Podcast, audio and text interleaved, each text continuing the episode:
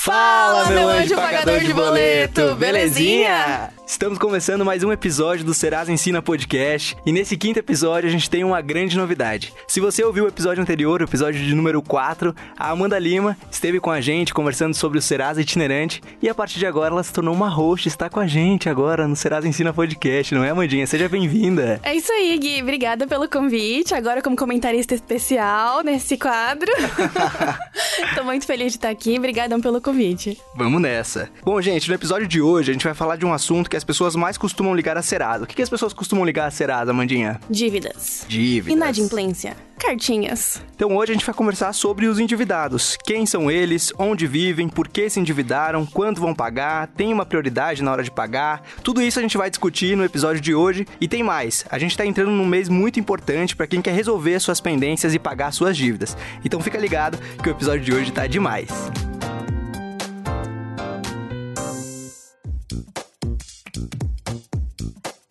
Mas antes de começar a falar desse assunto, Gui, bora ver o que rolou na história do mundo nessa semana? Em 1870, a Guerra do Paraguai termina com a vitória da Tríplice Aliança, Brasil, Argentina e Uruguai. 1926, Nova York e Londres realizam a primeira ligação transatlântica de radiotelefone. 1974, inaugurada a ponte Rio-Niterói, com 12,9 quilômetros de extensão e vão central de 300 metros, ligando as cidades do Rio de Janeiro e Niterói, no Brasil. Aliás, essa ponte é linda, hein? É muito linda, né? 1998, Titanic se torna o primeiro filme a ganhar mais de um bilhão de dólares em todo o mundo. Gui, quantas vezes você já assistiu Titanic? Eu acho que umas 8, 9 vezes. Eu já perdi a conta também. Toda vez é uma emoção. É a mesma emoção. Eu já assisti Titanic num cruzeiro, sabia? Meu Deus do céu.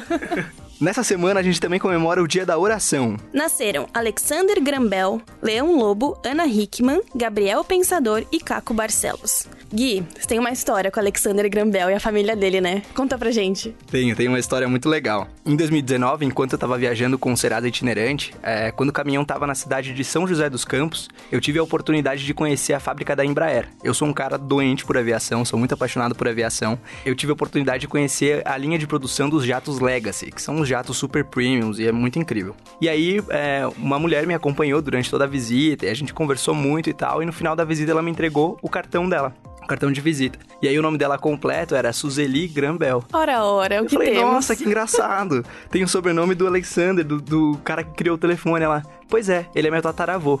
Eu falei, mentira. Ela falou: Não, eu te digo mais. É, a nossa família se comunica hoje com os telefones que ele desenvolveu. Meu Deus. E ela tá me devendo um café. Estou muito ansioso, inclusive, para poder ir na casa dela para conhecer esses telefones. Me convida, por favor. Pode deixar que eu te levo junto. Gente, também nessa semana é a semana do Feirão Serasa Limpa Nome. Então é um momento aí que vários brasileiros estão esperando para renegociar suas dívidas e não podem perder essa oportunidade, não é, Mandinha? É isso mesmo. Todo mundo esperando por esse momento e finalmente chegou. É uma grande oportunidade dos brasileiros que têm alguma dívida, uma inadimplência, terem um desconto maior para conseguir limpar o nome, voltar a ter crédito e realizarem seus sonhos. Olha, aproveitando que o feirão tá acontecendo logo depois que o carnaval acabou, a gente tem uma super novidade, né? A rainha do carnaval, Daniela Mercury, agora é a voz da Serasa também, né? Produção, toca aí a música do feirão, por favor. O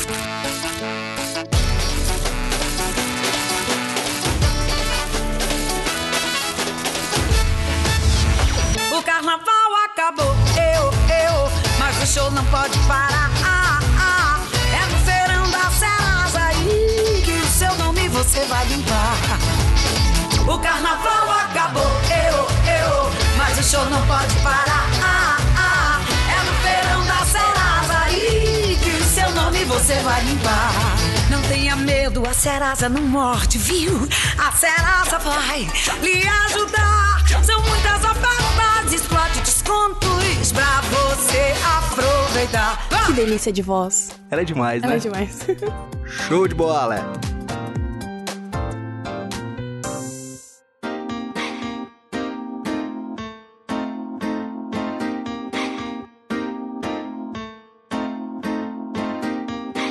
Bom, estamos chegando agora no quadro Dúvida da Semana e a intenção desse quadro é realmente esclarecer os questionamentos aí dos consumidores. Então a gente tem uma dúvida hoje, Amandinha? É isso mesmo, Gui. A dúvida dessa semana é do Jefferson, ele é de Imperatriz, no Maranhão, e ele pergunta o seguinte: Não tem escritório da Serasa na minha cidade. Como posso aproveitar as oportunidades do Feirão Limpa Nome? Boa pergunta, Jefferson. Vamos lá, cara. Primeiro, você pode acessar os nossos serviços através dos canais digitais, né? Então você pode estar procurando aí no seu celular, na loja de aplicativos, pelo aplicativo do Serasa Consumidor.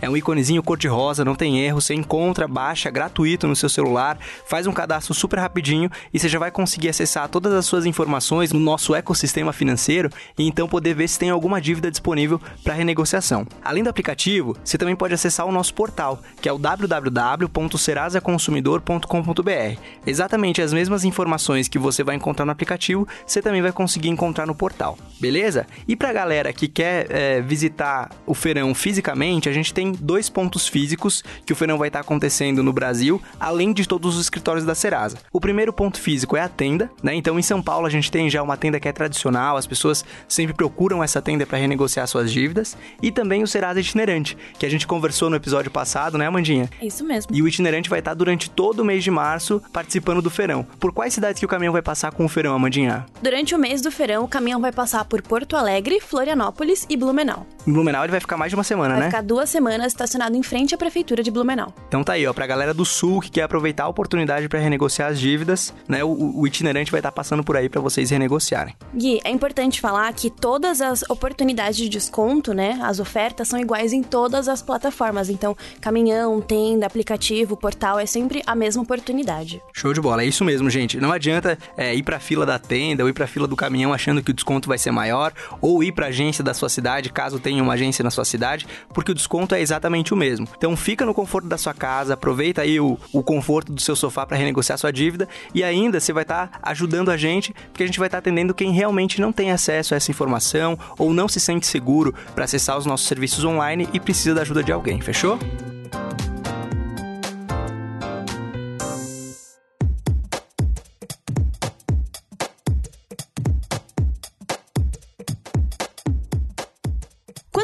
Serasa, involuntariamente a gente já pensa em inadimplência.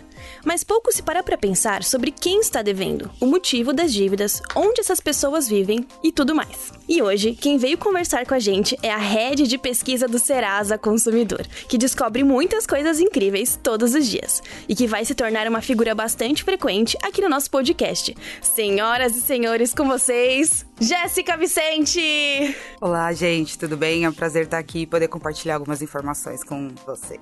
Bem-vinda, Jess. Jess. Obrigada. Obrigado por vir aí conversar com a gente. Antes de a gente começar a nossa conversa, a Amandinha, ela tem uma técnica, Uma provocação. uma provocação é, com Uma os nossos técnica convidados. de autoconhecimento. Exatamente, ela fez comigo no episódio anterior e agora ela vai fazer isso com você. Amandinha, fique à vontade. Jess, se apresenta para os nossos ouvintes sem usar cinco itens fundamentais: nome, idade, o que você estudou, onde trabalha e onde você mora. Difícil, um desafio, né? A gente sempre traça o nosso perfil com base nesses itens principais. Mas vamos lá, o que eu posso dizer? Eu sou mãe da pequena Yasmin, isso define muito mais a minha personalidade do que qualquer outro ponto. Eu gosto de esportes, eu gosto de viver ao ar livre, e mas ao mesmo tempo sou uma pessoa mais caseira e gosto muito de informações. Gosto de estar sempre bem informada. Muito bom. Agora usando o script, quem é a Jéssica Vicente? Bom, agora ficou um pouquinho mais fácil que você já está ensaiado, né? então eu sou socióloga de formação, sou uma pesquisadora hoje, especialista em comportamento do consumidor. Na Serasa eu tô há quase dois anos, mergulhando na relação das pessoas com as finanças e, e focando mais em produtos digitais, né? Então a gente trabalha tentando entender por onde as pessoas passam nesse âmbito da vida, né? Eu não sou uma educadora financeira, mas eu tenho como função entender esse comportamento e verificar os padrões que as pessoas têm na sua vida financeira. Mais especificamente em relação a crédito, cobrança e proteção de documentos. Hoje esse é o foco. Jess, eu sei que você é uma pessoa que tem muita informação para compartilhar com todo mundo, realiza uma série de pesquisas muito boas e com muito conteúdo, e eu sei que tem uma pesquisa muito especial que você fez ultimamente, e é o motivo de você estar aqui hoje com a gente. Então conta um pouquinho sobre essa pesquisa, é onde que ela foi feita, com quantas pessoas, qual era o objetivo dela. Tá, então assim, nesse momento especial do ano que é o feirão, geralmente a gente trabalha com muitos números de negociação, de quantos parceiros, quantas dívidas, mas pouco a gente mergulhava no momento de tomada de decisão desse consumidor. Então essa pesquisa, ela busca entender esse momento, quais são os critérios e quais são os moods que ele escolhe na hora de tomar a decisão de pagar uma dívida. Bom, Jess, falando então do perfil do endividado, acho que é muito importante a gente começar essa conversa falando do número de inadimplentes no Brasil. Como está essa situação hoje? Hoje a gente está com mais de 63 milhões de pessoas inadimplentes. Bom, eu acho que você não deve ter conversado com todas elas. Você deve ter selecionado aí uma amostra e ter conversado com essa galera. Como que foi esses critérios de pesquisa? Com quantas pessoas você conversou? A gente segue geralmente o perfil do universo. Então, dentre essas 63 milhões de pessoas, a gente conversou com 4 mil é, com homens e mulheres no âmbito nacional e com mais de 18 anos. Jazzy, quem são essas pessoas? Por que, que elas estão nessa situação da inadimplência? O principal motivo da inadimplência hoje é o desemprego. Apesar da gente ver que o desemprego teve uma queda, mediante os índices nacionais, ele ainda é o fator que mais compromete a renda. É, e eu digo ainda porque no ano passado ele já era o principal fator e hoje, apesar do percentual ter caído um pouco mais, ele continua sendo o líder. O segundo principal fator é a falta de controle, onde a gente percebe que falta cultura financeira e falta um controle financeiro. Ou por falta de educação, ou por descontrole pessoal, da, da, é da personalidade da pessoa, não, não cuidar das finanças com tanto empenho, é, independente do motivo que faz isso, essa falta de controle, gastar mais do que ganha, é o segundo principal motivo. E um terceiro motivo, que é o que deixou a gente mais preocupado, o emprestei meu nome. Então, a solidariedade do brasileiro acaba comprometendo as finanças dele. Né? Isso é um, um, fato muito real e nesse momento de feirão, é, na experiência que eu tive também no caminhão do, durante o ano passado, assim, todos os dias a gente recebia mais de um consumidor que falava, olha, eu emprestei meu nome pro meu marido, eu emprestei meu nome pra minha esposa, eu emprestei meu nome pro meu filho, pro meu sobrinho, pro meu vizinho, e aí essa pessoa não honrou com a dívida e eu acabei nessa situação. Então, de fato, eu consegui sentir na pele o quanto esse coração generoso do brasileiro acaba sendo um, um aspecto negativo quando a gente está falando da vida financeira. Quando a inadimplência ela impacta um membro da família, ele acaba, esse membro da família, que geralmente é o principal, ele acaba perdendo é, essa linha de crédito com o mercado. E aí faz com que ele tenha que pedir crédito em nome de outras pessoas e aí isso acaba comprometendo toda a família. Jazzy, falando um pouquinho de gênero, tem diferença entre homem e mulher? Homem deve mais, mulher deve mais? Como que é essa situação? Então, em número de dívidas é pouco essa diferença, mas a gente percebe que o tipo de dívida é diferente entre eles, né? Pensando ainda no motivo, parece que o, o, desemprego impactou um pouco mais as mulheres, porque a gente percebe um percentual maior dentre as mulheres que ficaram endividadas em função do desemprego. No entanto, a falta de controle impacta um pouco mais os homens. Então, dá pra gente pensar, diante de todas as outras pesquisas que a gente fez, o que a gente entende um pouco de comportamento, que os homens podem ter sido impactados por essa falta de controle, por ter um número de dívidas ou comprometimento com a família um pouco diferente. Legal. E falando de idade, o desemprego, que você falou que é um fator muito importante, ele acabou impactando mais quem nessa história toda? O percentual maior que a gente percebe é dentre os jovens. Então, os jovens tiveram um pouco mais de dificuldade de manter o emprego e isso comprometeu um pouco mais a renda deles. Eu acho que essa é uma, uma discussão muito interessante, é muito legal a gente falar disso, porque é evidente que o jovem, principalmente quando ele está na escola, ele não tem acesso à educação financeira.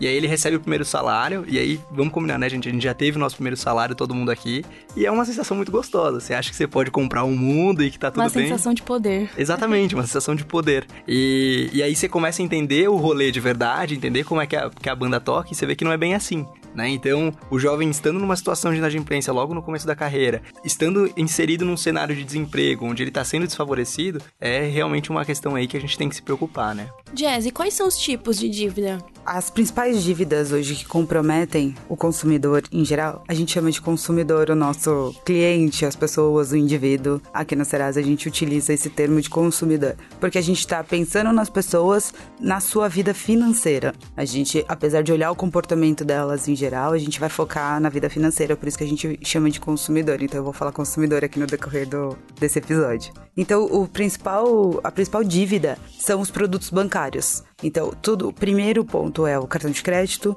segundo é o limite do banco, que ele tem diversos nomes por aí, mas é o limite do banco, e o terceiro que a gente percebe já nessa segunda onda é os cartões de loja. E tem alguma região que se destaca quando o assunto é inadimplência, Jess? A região sudeste é onde a gente tem maior concentração de dívidas. Isso pode ser derivado da alta concentração populacional, mas tem algumas outras cidades como Salvador, Manaus e Fortaleza que também tem um número grande de dívidas, chegando a um milhão de endividados cada uma. E a gente pensa que isso é um número muito alto, consegue chegar nessa análise pensando no número de habitantes. Quando você pensa na concentração populacional de São Paulo, Rio de Janeiro, ter um número grande de inadimplentes parece ser um pouco mais normal. Mas tem algumas cidades que têm um comprometimento maior, pensando ali no norte e nordeste também. A gente falou muito das características de perfil e tudo mais desse, desse público, mas vamos falar um pouquinho mais da, da relação e de como essas pessoas se enxergam perante a dívida. Elas se preocupam? Isso incomoda? O que, que você conseguiu descobrir? Então, hoje a gente percebe que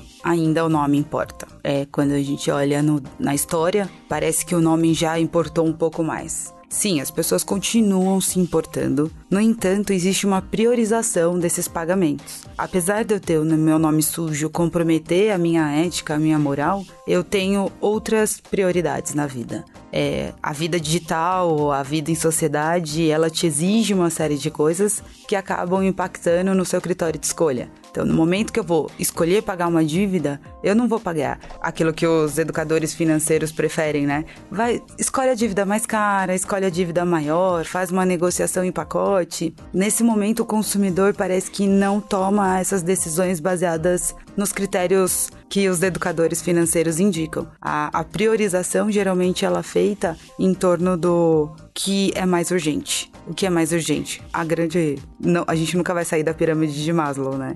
Então eu preciso de um teto para morar, depois eu preciso manter essa casa. Então vamos lá, pensando na lista que os consumidores nos passaram durante essa pesquisa foi: primeiro eu vou pagar o aluguel ou o financiamento da casa.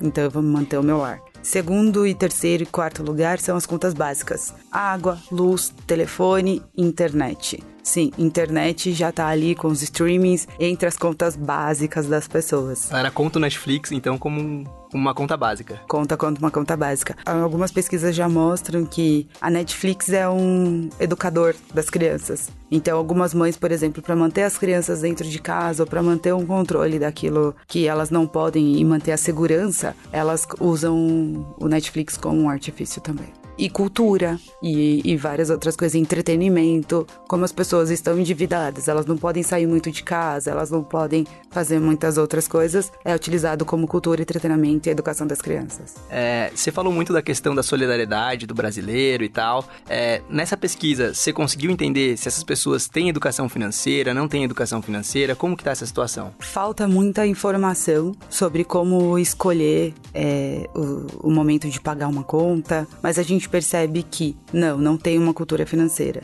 porque eh, geralmente as contas são maiores do que o, aquilo que elas recebem. O custo de vida ainda é maior do que o que elas recebem. E não existe também uma cultura de um segundo emprego ou você tentar fazer um freela. Geralmente essas decisões elas já são tomadas quando a situação já está enroscada, quando você já está mergulhado em dívidas e, e você já não consegue mais sustentar a situação, virou uma bola de neve. E, e a sua pesquisa abrangeu é, a questão de controle financeiro? Você faz algum tipo de controle? Você usa algum orçamento, alguma planilha, alguma coisa nesse sentido? Você sabe alguma coisa disso para compartilhar com a gente? Sim, a maioria não faz um controle financeiro. Hoje apenas, por exemplo, 2% usa algum app. Elas dizem que fazem controle financeiro, só que quando a gente analisa os dados juntos com as outras informações, esse controle financeiro ele não é efetivo. Então assim, não adianta você colocar todas as suas contas no papel e você não cumprir com aquilo que você colocou. É, ou cortar alguns gastos, ou tentar aumentar a renda, ou tentar somar renda com alguma outra pessoa, dividir alguma conta. Isso precisa ser efetivo. É aí que a gente percebe que, apesar deles declararem que fazem, isso não está acontecendo na prática. Jess, na sua pesquisa você conseguiu perceber se o consumidor tem a intenção de realizar o pagamento dessa dívida? Então, a pesquisa ela levava em consideração quem tinha tido dívida nos últimos 12 meses. E quando a gente pergunta quem conseguiu quitar, apenas 20% declara que conseguiu quitar essa dívida. E apenas 8% diz que tentou algum aumento de renda em relação a isso. Desses 80% que não, não negociou, é, eles dizem que vão tentar negociar com o próprio parceiro ou com a, o credor, né? Isso mostra que eles desconhecem outras formas de negociação, como os ferões, como as plataformas online, e essa, essa informação precisa ser disseminada, porque tem formas de negociar, de aumentar o número de parcelas, de conseguir um desconto. Tudo isso pode ajudar na regularização financeira dele. Você fala aí que só 20% das, das pessoas conseguiram renegociar as dívidas, né? Esses 80%, por que, que você acha que eles não conseguiram negociar? Eles acreditam que vão conseguir negociar? Então, 59% diz a esperança do brasileiro tá aí, né? Que vai conseguir negociar essa dívida. Então, quando a gente olha para trás e vê que só 20% regularizou a vida, é, e a gente pensa no futuro e eles dizem 60% diz que vai conseguir quitar essa dívida, a gente vê que falta informação e sobra esperança.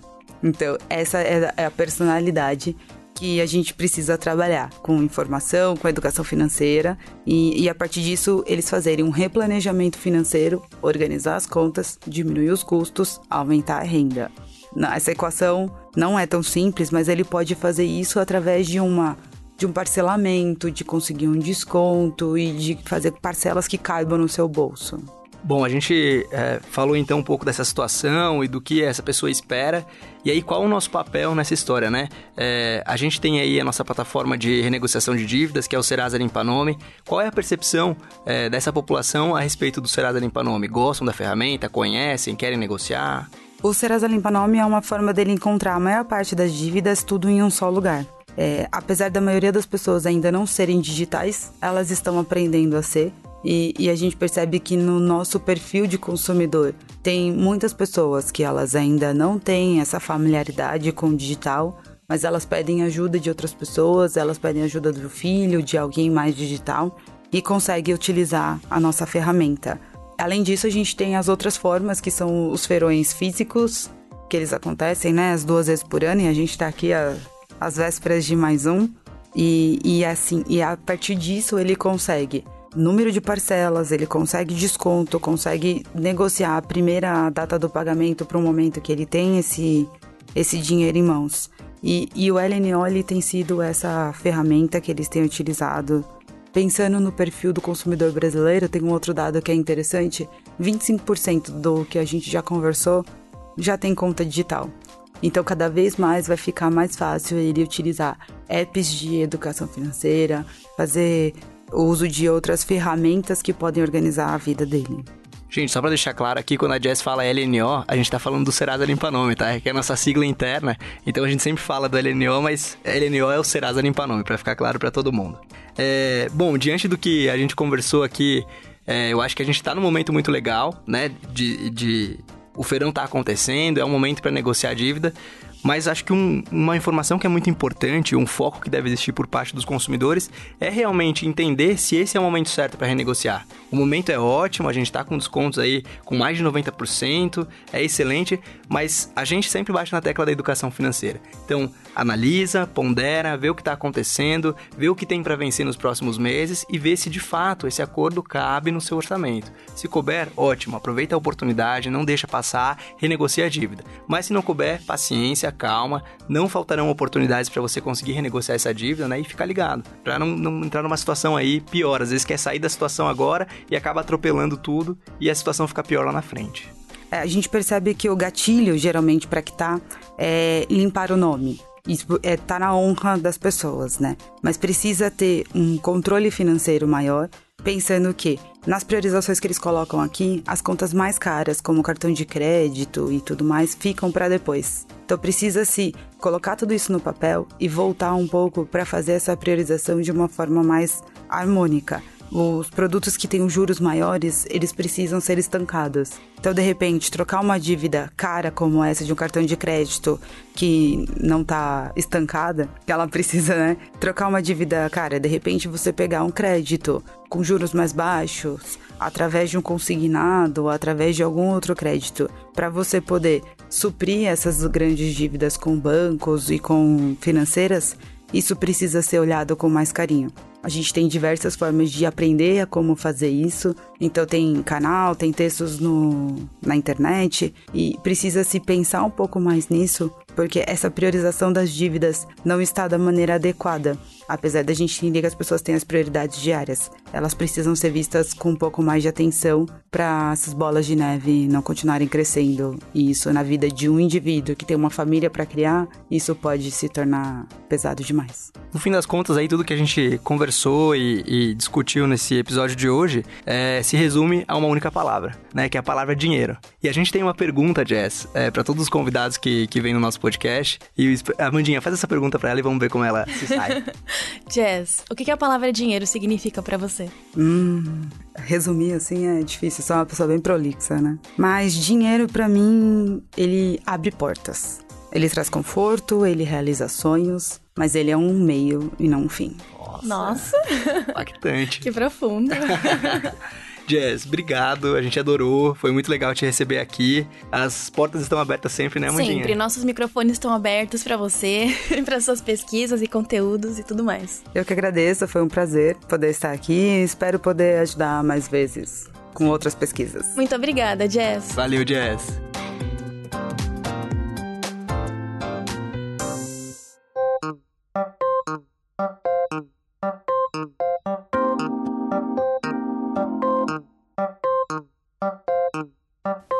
Agora para o Score da Semana, que é o quadro em que a gente reconhece boas práticas do mundo financeiro e da tecnologia, subindo o score de empresas ou órgãos que trazem melhorias e benefícios para esse mundo das finanças.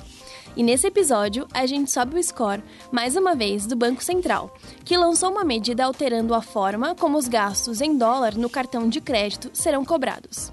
Antes do dia 1 de março, você podia fazer compras em dólar, seja no exterior ou por sites estrangeiros, e a compra era convertida para real no dia do fechamento da fatura.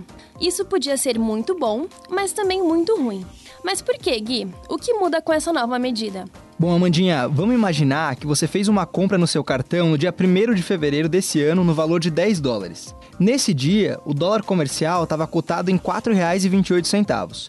Mas no fim do mês, dia 29 de fevereiro desse ano, que a gente vai usar como dia de fechamento da sua fatura, o dólar estava cotado em R$ 4,47. Antes dessa medida ser lançada, o valor que seria utilizado para converter a sua compra em reais seria o de R$ 4,47, já que a sua fatura, hipoteticamente, fecha no fim do mês.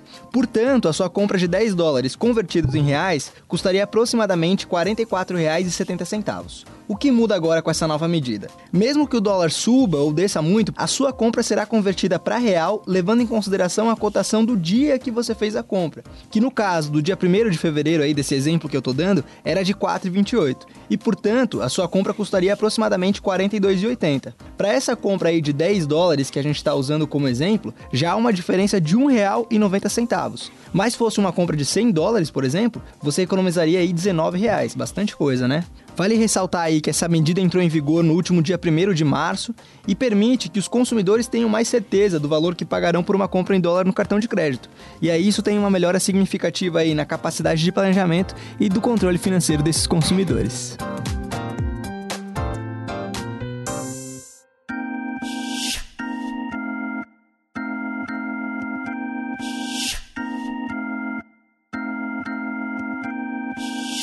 Estamos chegando ao fim de mais um episódio do Serasa Ensina Podcast. Hoje contamos com a presença da Jéssica Vicente, que ela é head de pesquisa no Serasa Consumidor, compartilhando um pouquinho com a gente alguns resultados da pesquisa da inadimplência que ela fez pelo Brasil. É isso mesmo. Eu quero te agradecer, Amandinha, por ter topado o convite e ter vindo ser host junto comigo. Acho que esse episódio ficou um pouco mais dinâmico. Eu que agradeço, Eu Gui. curti muito, Eu também. né? Adoro estar com você. E é isso. Vamos dar um spoiler do que vem na próxima semana? Você acha que a gente pode contar? Um pequeno spoiler. Ah, eu, eu vou deixar pra você então. Em comemoração ao Dia Internacional da Mulher, teremos uma entrevista muito especial com uma mulher que é muito inspiradora e ajuda muitas outras pessoas no Brasil todo. Então é um episódio especial que só tem mulheres, eu e essa entrevistada. Então é um episódio muito especial. Nosso quadro nesta semana também tá bem especial. Então tô muito feliz e aguardem que semana que vem tem mais. Bom, gente, é isso aí. Obrigado por escutarem a gente. Assinem aí o nosso podcast, fiquem ligados. Toda semana tem episódio novo. E pra gente fechar esse episódio, bora tocar Daniela Mercury de novo pra música do verão. Tchau, gente. Obrigada. O carnaval acabou, eu, eu, mas o show não pode parar. Ah, ah, é no feirão da Serasa aí que o seu nome você vai limpar. O carnaval acabou, mas o show não pode parar. Ah, ah, é no feirão da Serasa aí que o seu nome você vai limpar. Não tenha medo, a Serasa não morde, viu? A Serasa vai lhe ajudar. São muitas ofertas, explode descontos pra você aproveitar. Ah! Esse programa foi produzido pela Estalo Podcasts.